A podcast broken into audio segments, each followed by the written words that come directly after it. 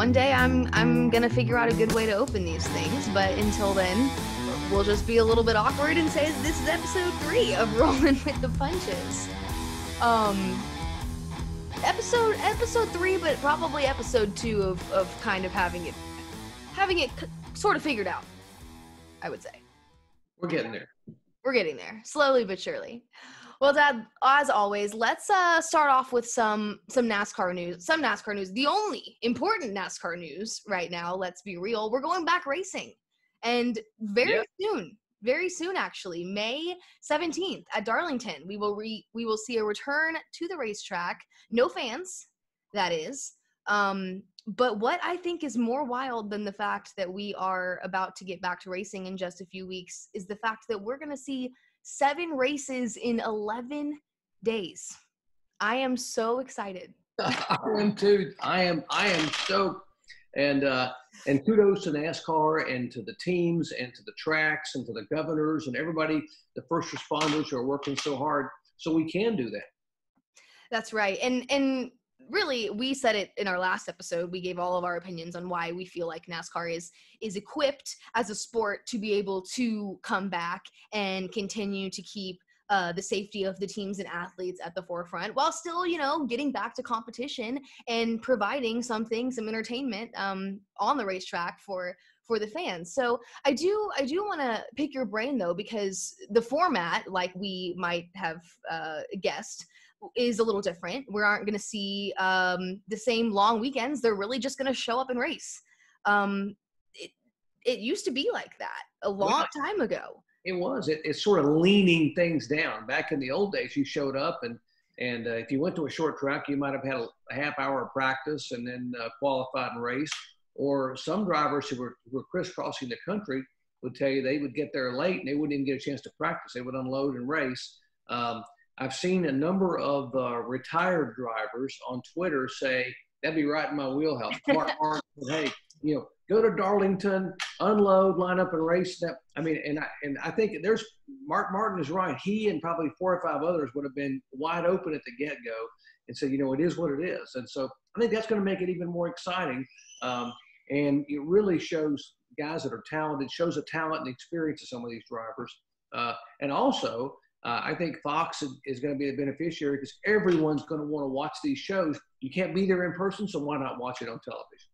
and of course like we mentioned last week fox is going to have have an awesome broadcast but i, I want to go back to what you mentioned about it kind of setting apart some some drivers and not only some drivers but some teams Uh, one can imagine that we're going to see this change in uh, the weekend schedule affect competition on the racetrack but if i'm if i'm a team with nascar how does this affect my strategy approaching race weekend because i would have to imagine you can't you can't have the same approach that you had uh, earlier this season. Well, I'm not sure, uh, even as we sit here, that exactly how many people NASCAR is going to allow from each team to go to the track. So teams are going to have to be leaner and more efficient. Uh, back in the old days, before you had over the wall guys, uh, you're, you're, you had a you had a mechanic who was also an engine tuner, who was also a tire changer, who might have been a jack man. It's like having a band. The guy played the guitar and the drums, you know, and the and the keyboards.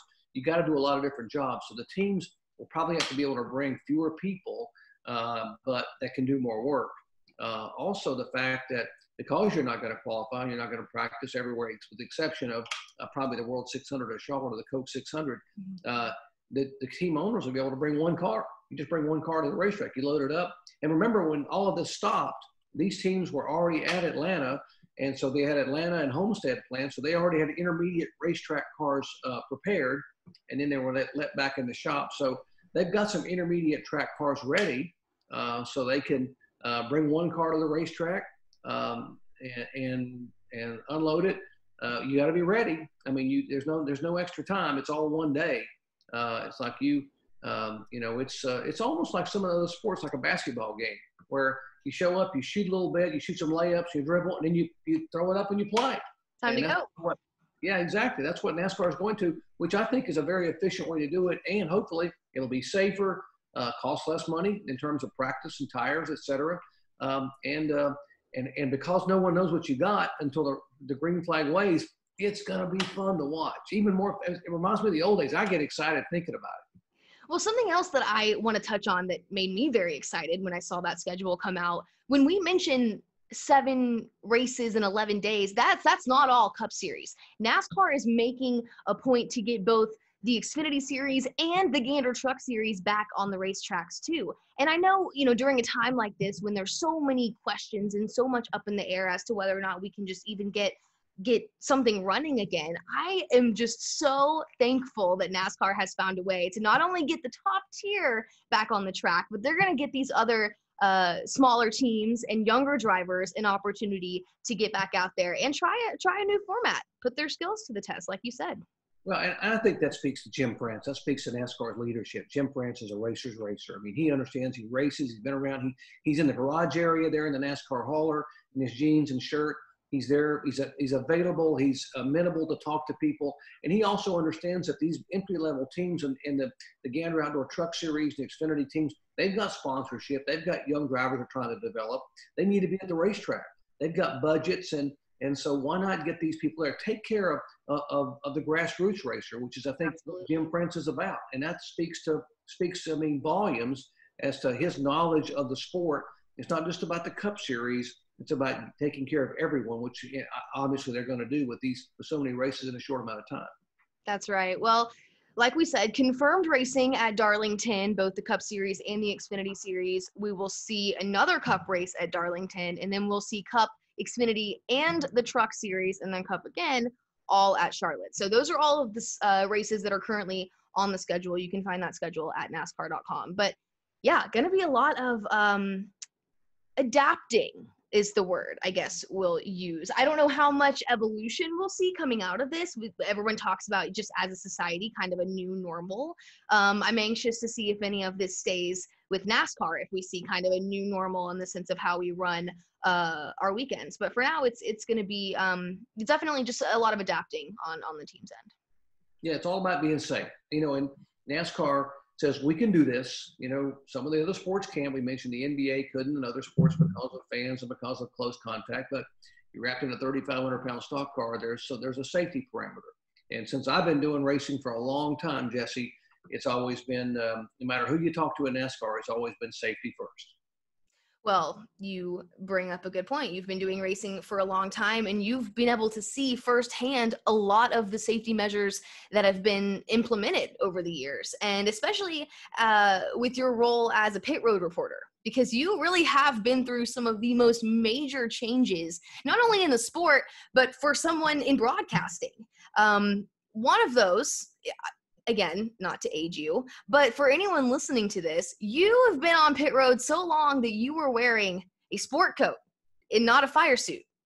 And also you've been on pit road before before some major implementations for uh, pit crew members. Sure. So I guess if we go all the way back, uh, there's a really great story for you. Maybe not for you, but you got hit in the face one time on pit road because of a uh, uh, or which led to i should say an implementation in safety rules can you explain what happened yeah it was uh, actually before i was doing television i was doing motor racing network mrn and we were at michigan uh, and uh, because i was on the mrn crew and i lived in florida uh, the NASCAR people were kind enough to allow me to fly to the racetrack and back, you know, on one of their planes where they brought their officials and staff up. So, because um, I had to be up there and back. Um, and uh, when the so when the race was over, um, uh, at uh, I walked to the garage area and I climbed in the car. I was riding to the airport to get on one of those NASCAR planes with NASCAR's vice president Les Richter, and Les was driving and I was he was sitting in the front seat and I climbed in beside him. But we were waiting on uh, uh, NASCAR's uh, series director Dick Beaty to, to go through all the inspections and get in the back of the car. Excuse me. Well, as I climbed in the car beside Les Richter, he looked over to me and said, What happened to you? And I'm thinking, What do you mean? Because I haven't seen a mirror, but he says, What's on what's wrong with your head? And I had this diagonal scratch about four and a half inches across my forehead. And I said, Oh, oh, oh, you know what? I remember now because on that last pit stop uh, on the race, uh, I was on pit road calling the pit stop, and uh, the crew chief uh, for the Levi Garrett car for Joe Ruttman was a guy named Buddy Parrott, legendary crew chief. And back then, that name, yeah. Used to go out and stand on pit road with these big pit boards, and they would hold them in their hands, and the cars would come down pit road and wave this pit board, and then wave it, and the driver would see it, and he'd pull in, and then the crew chief would put the pit board down on his feet, and stop, the car would stop, he'd take it and throw it across the wall, and he would begin the pit stop. Well, on this particular stop, Buddy Parrott takes that pit board and throws it like a like an improvised frisbee, and it goes sailing in the air. I'm standing back behind the wall as, as out of the way as I can be, and this thing sails way up in the air and comes down and just comes across, hits me right in the forehead. And it had it wasn't a cut, but it was about as close to being through the skin as you could be. It was a big, long, you know, diagonal gash. And so I told I told Mr. Richter, I said, well, I, this is what happened. You know, I'm standing there in the pits and I get hit across the forehead and and uh, about that time, the back door opens and Dick Beaty, who's the series director for the Winston Cup series back then, jumps in and, and, and, and we take off out through the tunnel ahead to the airport. While we're going to the airport, Dick Beaty says, looks up, says, "What happened to you, Doc?" And I start telling the story again. and I said, and I said, "Hey," and I and they're and Les Richter's driving. I said, "Hey, you know what?" I said, "This is dangerous. It, you know, I, I got hit, but you know these." I said, and I don't know why those guys have to be standing on pit road with those pit boards. I said, we talk about how congested pit road is anyway, and there's uh, got to be a better way. Got to be a better way. I said, yeah. so because back then the brakes weren't good, and if, the, and if the car, if the brakes in the car didn't stop, if you're holding that pit board as a crew chief, you either was going to dive across the wall out of the way, or you ended up laying on the hood of the car. Sure. And it was dangerous. And I said, you know, you got 40 guys on pit road that are most, mostly crew chiefs that are holding pit boards, and I said, they're 40 targets. And if those cars don't stop or someone bumps into that car and he spins, they're going to end up being hurt or get on the hood of the car or be diving across the wall.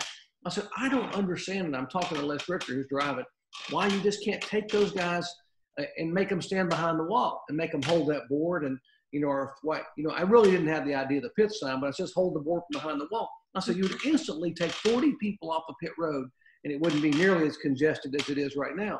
And so, uh, Les Richter's driving, you know, he's looking in the mirror at Dick Beaty in the back seat, and Les is rubbing that big old jaw, listening to you know, and, and uh, Les says, Hey, Dick.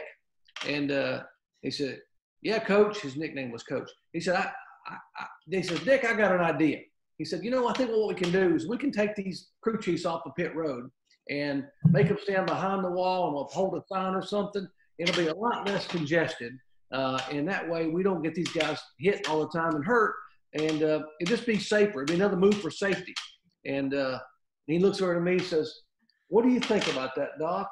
And I said, Les, I wish I'd have thought of that myself. You know, like that, we all laughed. And sure enough, a week or so later, there's a new rule that you can no longer stand on pit road with the pit boards and that you can, these guys are going to be behind the wall. So effectively, you just took 40 people off a pit road and made the congestion uh, you reduced the congestion and made it a lot safer. I just can only imagine. I just have this you setting setting the picture there, setting the scene, and sitting there with the gash across your head. Yeah, sounds like a great idea to me. Yeah, yeah. But I thought of that list. Yeah. Yeah, exactly.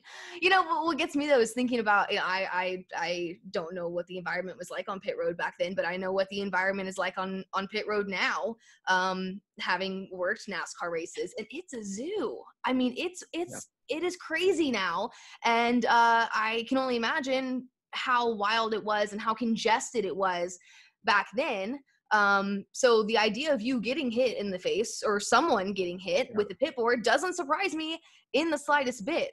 Um, and that's why, you know, the the pits being so congested and so many people being there that's why it is such such an important part of nascar's job to make sure that everyone down there is safe and i mentioned earlier that you uh that you used to wear wear blazers, wear sport coats, uh, work suits, business suits on the air. You know, back in the MRN days, we wore we wore jeans and just a, a just the MRN had a button down white shirt and just said with a blue MRN on. That's all we wore.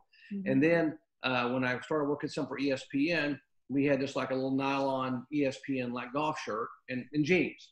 Uh, because most of the time, if they showed us with the few cameras we had in the early days of ESPN, they showed us from like the waist up. So then mm-hmm. you could wear jeans or whatever. And then one of our bosses said, "You got to wear khakis. You look more professional." I said, "Okay, okay." So khakis now, at the racetrack? That was unheard of at the time, I'm sure. Yeah, I'm going to wear khakis. Everybody's going to make fun of me, but khakis. But they said, "What's this television?" Now? Okay, okay, yeah. khakis, khakis, and a little nylon uh, ESPN shirt. Well, then with the ABC network telecast, you know, the uh, they said, you know, you got to look professional. This is on the Wide World of Sports, and so everyone, no matter whether you're doing ski jumping in Oslo, Norway, or you're whatever, you have to wear a blazer. You have to look nice, you know. So I am standing in the pits uh, for ABC telecast, uh, of the uh, Motorcraft 500 back on March 19th of 1989. And I'm calling a pit stop, a Richard, uh, getting ready to call a Richard Petty pit stop. He comes down pit road. Uh, they put one can of gas in. They start to put the second can of gas in, and suddenly, it's like someone someone turned a giant fan on. He felt this. He felt the compression of all the air being sucked, and there was a big fire in front of me. Um, and I'm at the back corner of the pits, but I'm even with the jack with the uh, gas man. He's about 10 feet in front of me, and I look and see the gas can is on fire. There's fire down in front of his. He wore a leather apron back then. Is all he had on. There was fire on the leather apron. He's trying to throw the gas can across the wall so it doesn't get the car. They're screaming for Richard to pull out of the pits. He's trying to pull up to get away from the fire. Uh, and suddenly there's fire extinguishers going off. Um, my my pit pit road uh, assistant there with me, that who I worked with me forever, Nelson Crozier, helped a couple of crew members get the uh, fireman Robert Callicut. We laid him down on the ground and wrapped him in like a rubber mat that they were using there to stack tires on, and we were able to get the fire out. And and so, but it was just mass chaos. And the crew was using fire extinguisher. It was a big cloud of, of, of smoke. And because back then there were no dry brakes to be able to seal the fueling system, you just took a big can and, and, and un, had the cap you took off and basically just put the can there. And we found out later that, that Richard Petty's car had a, had a broken header or something. So it must have backfired and started the fire. But boy, it was frightening. Yeah, I can imagine. I mean, thankfully everyone like you mentioned was uh was okay but what what what were the pit or not pit reporters what were the uh pit crew members wearing well, well they they were wearing just shirts. They were just wearing a lot of these guys were just wearing like a regular cloth shirt with an stp uh, you know uh, logo sewn on it uh, and a couple other sponsor logos and that was it. I mean nobody had fire suits nobody had helmets nobody had and and so i mean literally i mean i'm in that blazer and and and abc starts calling down to me as i'm i'm more focused on trying to check this crew member out as I'm there looking at where he's been singed a little bit. Fortunately, wasn't burned bad at all, even though all he had on was a leather apron, you know, and where the gas splashed off and down the apron and it caught fire. Uh, but uh, they they when they do throw it down to me eventually, and the camera gets over there, I'm giving a report. Well, I don't realize, and the people at home and our bosses in New York are looking. The the uh, the black windscreen on my microphone's melted. It had melted because I had it in my hand as I'm trying to, you know, and and my leather, my, my black polyester navy blue blazer, it's melted. Uh, the hair on my back of my hand, my face is singed a little bit with some with some soot. Is, but I, am okay except for the jack and the windscreen. And and uh, so, but so I never thought much more about it. Uh, but everyone realizing then, you know, that was that was you know that that could have been a lot worse. Could have been a whole lot worse. Uh, and then um, you know I left that day to go to the airport uh, I'm thinking, I'm all over the airport. I'm thinking, wow, this. I'm glad the guy's going to be okay, and I'm glad it wasn't worse. I'm glad that, you know, that I, I was, and I never thought more about any more about it until I got to the airport. So what happened when you got to the airport? Because obviously, if I'm a producer and I'm in the truck yeah. and I send it down to one of my guys in the pits after a fire, and he's looks like he's melting, you got to make some changes. Well, I, I got to the Atlanta airport, and uh, I can't remember exactly that, how it happened uh, uh, I get a page, uh, and I'm thinking it's an airline page, and I'm and then I I go there. a, page, a, page, yeah, Sorry. yeah. Back then, back then we didn't have cell phones, so yeah. and it was the boss, one of the big bosses in New York, Jeff Mason, who's a wonderful coordinating producer for motorsports and Bond Motorsports, and he, he first of all he wants to make sure I'm okay, sure. and uh, and he said it was scary, frightening to all of us here.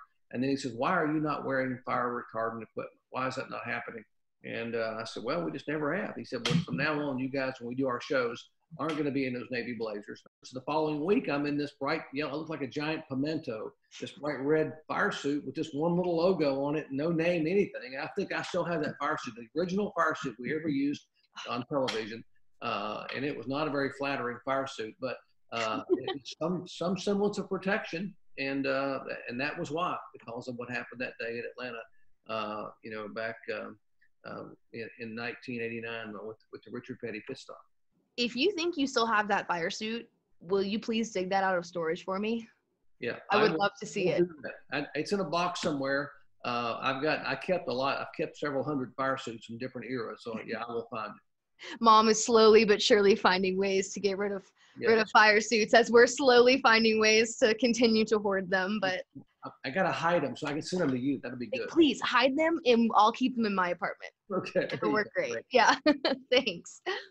No, that uh, that story though. There's actually you when you told me that story the first time, I went and looked it up online, and um, there's some great articles about that about that fire. Obviously, I say great because everybody was able to come out of that okay, and there were some very important implementations made uh, in the name of safety moving forward, not only by NASCAR but by, like you mentioned, by the the networks.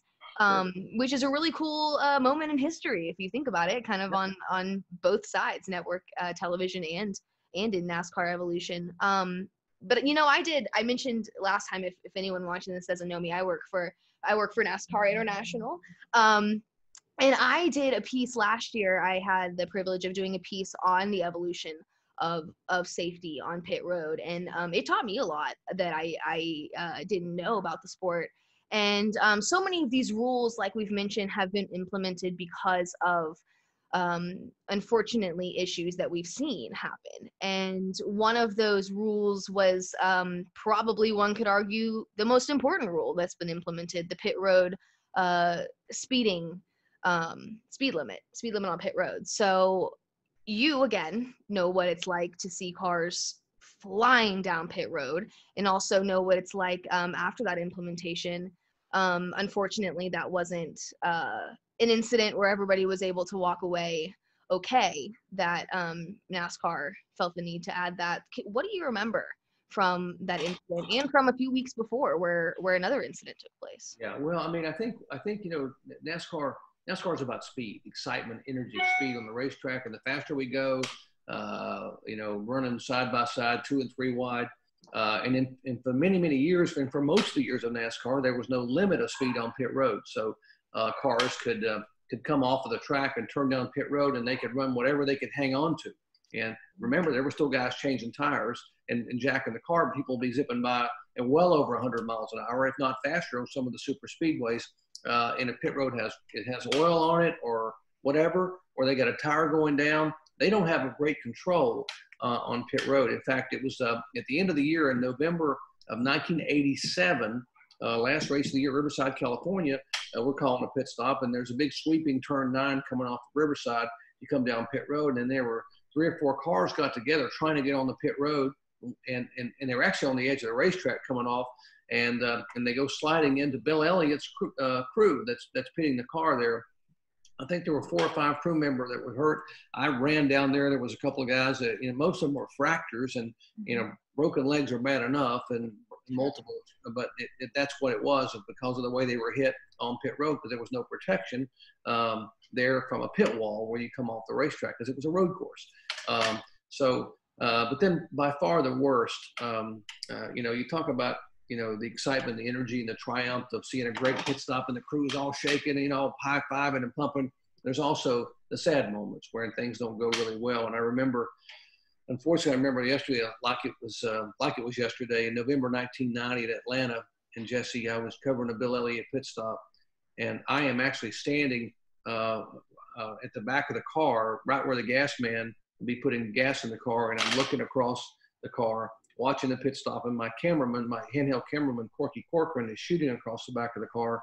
Um, when I look out of the corner of my eye and I see uh, Ricky Rudd's car coming down pit road, and Ricky Rudd's brakes locked up and the car just spins around and he makes contact with the right rear, the outside rear of Bill Elliott's car and strikes uh, crew member Mike Rich, who was on his knees changing a tire. Also, Tommy Cole was a jackman there, and Tommy gets hit as well. But you know, his injuries were, uh, I think, an arm, an arm injury, or maybe a broken arm. But unfortunately, you know, Mike um, was uh, caught between the cars, uh, and it was a terrible, terrible impact. And so uh, they got him loaded right there and got him uh, in the ambulance, and um, and unfortunately he didn't survive. His injuries uh, were significant, um, and uh, which was a terrible track. 32 years old, a construction worker uh, that that was a full-time pit crew guy out of Blairsville, Georgia. Great guy, uh, and for Bill Elliott, and you know that Elliott team was like a family. These crew guys were all family. They were like buddies. I mean, that, you know, they weren't related, but they were like a big family.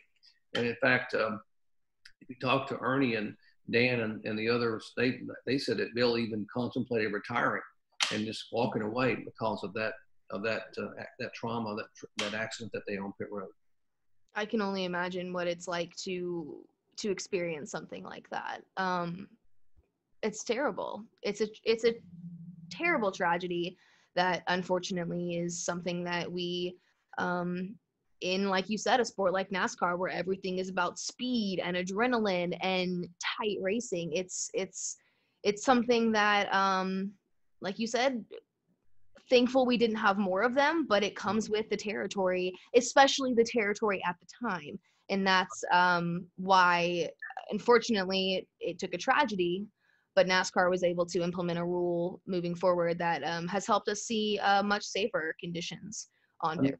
Exactly. Pit road's congested, and, and by implementing a pit road speed limit, everyone thought it's going to take the excitement of the pit stops away. Well, just the contrary. I mean, you can only come down pit road so fast, and now you, you got to come in and work's got to be done in the pit box. And and let me just back up and say, you know, Ricky Rudd was a veteran driver, an experienced driver, and um, and and, and I can't imagine how he felt at the time because he's coming down pit road and and the brakes, uh, I don't know if it was a brake bias issue or what, but the car just loops around. It's like he, he didn't steer it in one direction. The car, the back end of the car just came around.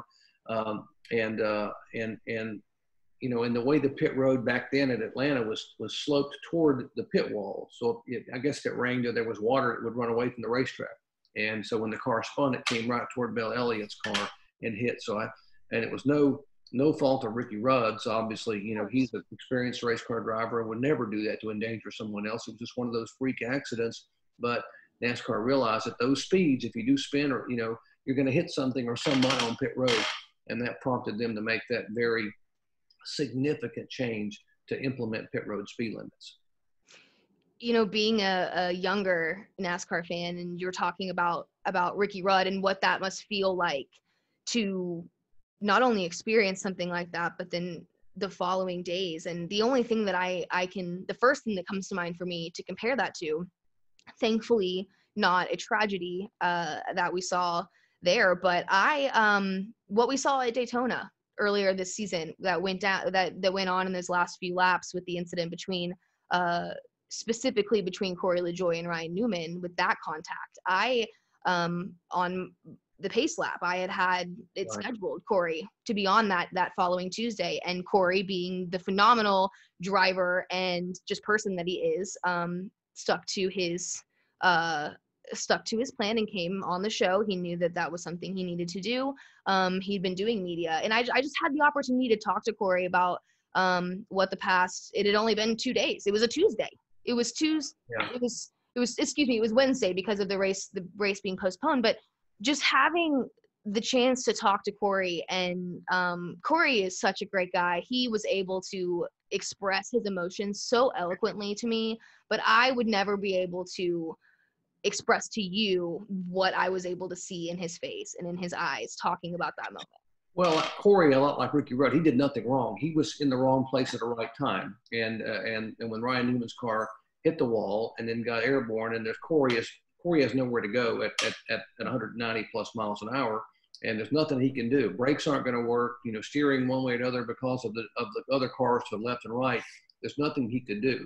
Now it's it's understandable he would feel terrible because of the way he hit, uh, you know, Ryan Newman's car, you know, but, you know, the safety innovation. So we've had over the years, I mean, we, the tragic loss of Dale Earnhardt back in 2000, you know, it, it, it's, it's uh, 2001. I, I just think, you know, all the things implement that were implemented after that, uh, and then have probably saved, you know, dozens of drivers uh, over the years. And, and, and you take all some of those innovations, the Hans device, uh, um, you know, the safer barrier, the, the energy absorbing wall, uh, moving the car driver's seat, you know, closer to a little bit closer to the middle of the car, putting energy absorbing foam in the side. Uh, as you mentioned, the Newman bar, all the things that were, were implemented. There's an Earnhardt bar. There was a Foyt bar they put in. They, they had nicknames based on drivers who've been in accidents. The Petty bar. The Petty bar, exactly. That, that were important to have those bars there. And that, that accumulation of safety innovation at NASCAR was always reactive to. There's an accident, take it back, examine it, how can we make it safer? And those things from the safer barrier and the first impact of Newman in the outside wall to to when the car gets up up airborne. Remember, we have the roof flaps to keep the cars on the ground, except right. in rare, rare circumstances, which this was. and the car gets up and he gets hit by Corey LaJoie, you know, basically in the driver's door upside down, uh, and things worked. And and and the the proof is that you know Ryan Newman, you know, walks out of the hospital holding his little girl's hands 48 hours later. Mm-hmm. And let's be honest, that wouldn't have happened 20 years ago. Probably wouldn't have happened 15, maybe not 10 years ago. And it's that kind of innovation.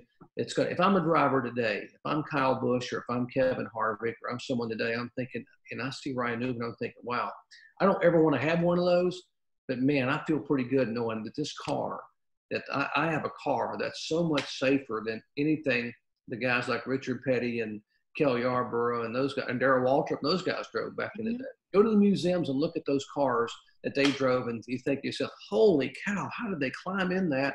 Uh, it was an old Ford Mustang seat, you know, that had one strap across it. There was no window net, and you know, it, how, how, did they survive those wrecks back then? Yet they did. Uh, but you look where we are today, and thankfully, uh, a lot safer. Well, you talk about some of those old model cars. That used to be when NASCAR was was first really gearing up and, and expanding uh, nationwide, that was the selling point. These are the cars that you can drive off the showroom floor. And so it really is. I mean, those are stories I'm sure for, for another day we can get we could get way down the rabbit hole of the evolution of, of the cars and, and just that as aspect of the sport. But no, you're absolutely right. I mean, what, what we've seen in in safety evolution has been tremendous. And I do want to go back though to something that you mentioned. And again, might be stories for other times, but you being both an ER doctor and a pit road reporter, your ability to react at the scene, and um, you've played uh, an important role in some of these major incidents that we've seen at the racetrack. So maybe uh, sometime in the next few weeks, we do another rolling with the punches where we talk about where you put your microphone down and put your doctor's hat on and had to kind of um, be reactive in situations like that at the track. Yeah, it's interesting, Jesse. I'd be happy to. And, and uh, you know, because back in the day, we didn't have all the, the safety crew people that we have today that were at the scene immediately like they were with Ryan Newman. And you have trauma doctors, you have ER physicians, and how people that are work every day and practice extricating a driver from the car. We didn't have that back then. And so there were several cases exactly, uh, which we can talk about. One, one serious one in Atlanta and one involving uh, Rusty Wallace at Bristol yes. uh, several others, but those were the two people talk about where I happen to be uh, conveniently there as an ER physician, and just and you know it's like one of those things that uh, you know you, are a doctor no matter where you are. So mm-hmm. um, even though I was there as a sportscaster, so yeah, we can discuss that in future episodes. I love the way you said that. I happen to I I happen to conveniently have uh you know eight years of, of medical school under my belt and I was just in the right place at the right time as you used earlier. so no, that'll be good. I'm I'm looking forward to because I've heard a lot of these stories, but it's interesting to be able to hear them again uh, in this setting and really, really pick your brain on them. So looking forward to that. Yeah. Thanks for giving me some more insight though into this evolution of pit road. Like I said, I did that I did that um uh piece for NASCAR International and now I feel like I could do five more buses.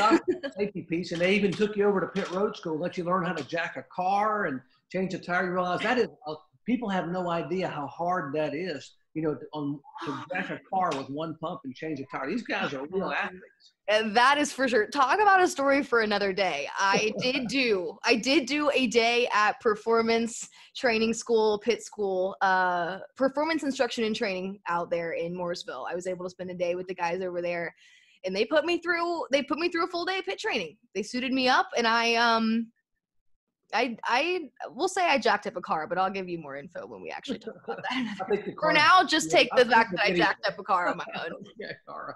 We'll just leave it at that. Well, Dad, always great talking to you. Continue to stay safe. Everybody at home, continue to stay safe. And like we said, we'll be uh, talking talking racing at Darlington in just a few weeks continue to social distance. Yay for NASCAR coming back. I can't wait. And Jesse, I can't wait sometime to see you we can sit side by side maybe someday again and do another uh, roller with love you, sweetie. I love you too, Dad.